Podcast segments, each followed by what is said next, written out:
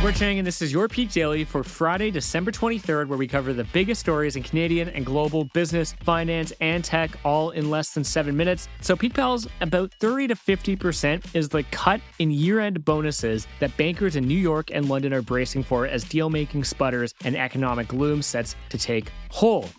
Now, look, I, don't want to see anyone's pay decreased, but is it the worst thing in the world if bankers in London and New York are making less? And hey, you know what? There's not all doom and gloom out there. Tomorrow is Christmas Eve, and that means that the Peak is going to take a bit of a break over the next week. But we will be back with a new episode of the Peak Daily on January 3rd to kick off the new year. Now, in the meantime, Peak Pals, from Jay, myself, and the entire Peak team, Merry Christmas, Happy Hanukkah, and Happy Holidays. Whatever you celebrate, we hope you get a well deserved break, and we will see you in 2023. But for our last episode of the year, for our first story, the end of password sharing. For our second story, there's a huge storm coming. And for our last story, a ban on foreign buyers. For our first story, the company that once tweeted, Love is sharing a password, is now rolling out plans to target over 100 million people who watch the service using borrowed passwords. So here's what's happening. In 2019, Netflix researchers found password sharing, often between family or friends, was eating into the company's subscriptions, as you can imagine. As executives mulled over how to address the issue without upsetting customers paying and non paying, the pandemic hit, leading to 8 million new subscribers in 2020 alone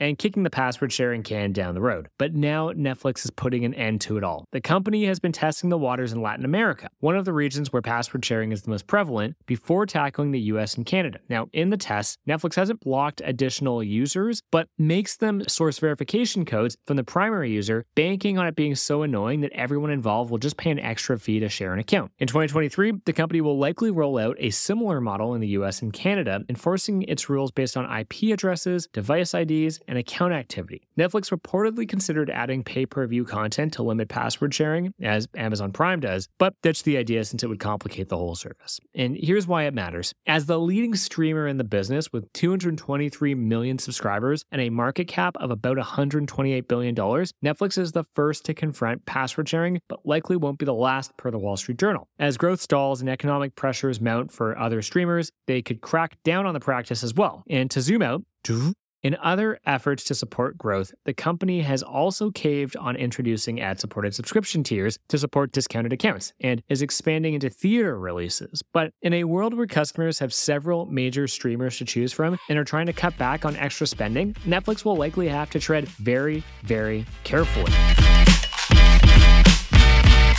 For our second story, with most of the country affected by an extreme cold or winter storm alert, or both, the biggest travel weekend of the year is sure to be an eventful one. Obviously, this is why it matters. This is the first holiday season which large parts of the country are not affected by strict COVID restrictions since 2019. But forecasters expect dangerous weather conditions to guarantee another year of disrupted plans for millions of Canadians. Now, there are freezing temperatures and delayed flights in BC, a polar vortex brewing in Alberta, and Ontario and Quebec is bracing for what is expected to be a significant storm. Is there anything worth sounding than a blizzard flash freeze combo that Quebec and Ontario are expecting? I don't think so. Environment Canada posted extreme cold warnings for the bulk of Western Canada, with temperatures in Regina, Saskatchewan falling to what felt like negative 43 degrees Celsius this week. Bad weather spells trouble far beyond delayed travel and power outages, emergency services struggle to operate, and homeless people become particularly vulnerable. So, to anyone that's made it to their destination already, well, what's it like to be just so on top of things? And to anyone soon to be on their way, we wish you safe, uneventful travels. We'll see how this weekend goes, but we might be done with dreaming of a white Christmas after all of this happens. That's for sure.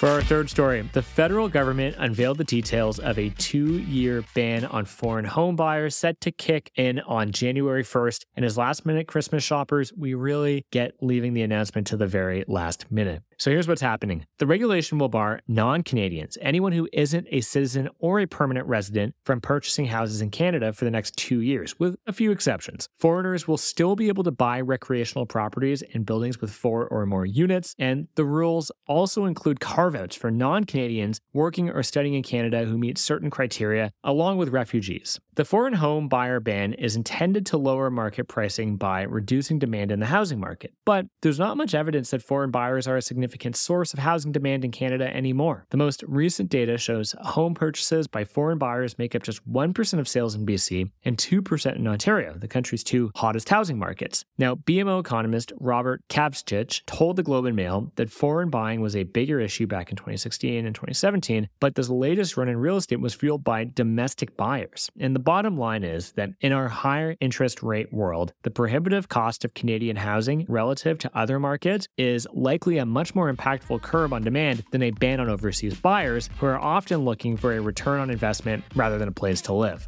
Peak Pals, thanks for making us the most listened to business news podcast in Canada. If you've got a second, why not follow this podcast on your app of choice and leave us a review? And if you want more Peak, make sure to subscribe to our daily newsletter at readthepeak.com. And as always, thanks to Dale Richardson, 306 Media Productions, for putting together this episode. Thank you, Dale. And from Jay and all of us at the Peak, a Merry Christmas, Happy Holidays, and we will see you in the new year. Stay safe.